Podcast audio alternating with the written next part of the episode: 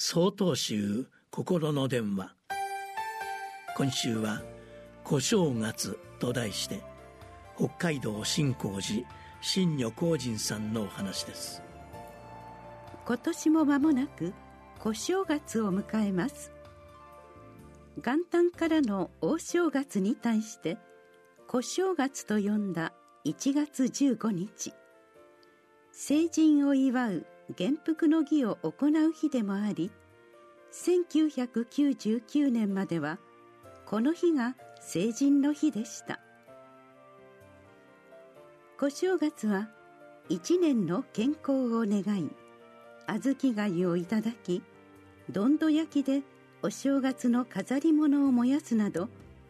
楽しくというよりも厳かに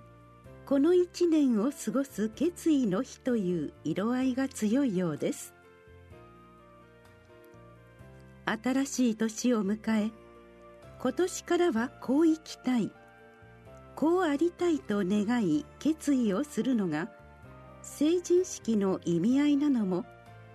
この小正月の習慣が受け継がれていったからでしょう。新年を迎えた際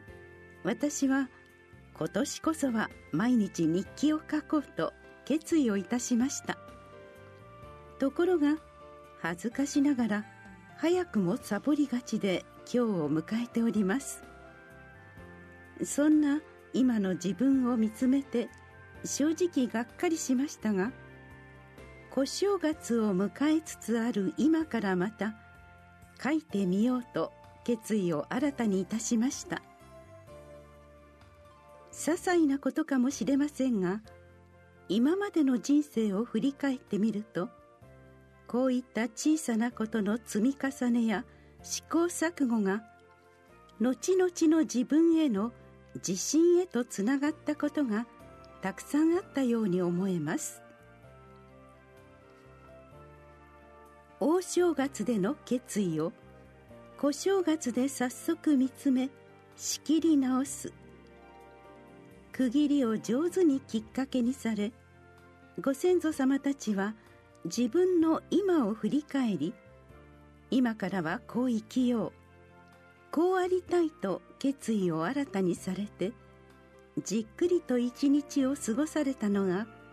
小正月だったのでしょう。だからこそこの日を成人の日とされた意味。ご先祖様たちの時間を上手に見つめる知恵をしみじみ感じるところです。成人の日は引っ越しましたが私たちはご先祖様に倣い令和6年を形作るこの今日一日を生きる決意をじっくりと固める。そんな小正月を過ごすことが大切なのではないでしょうか。1月16日よりお話が変わります。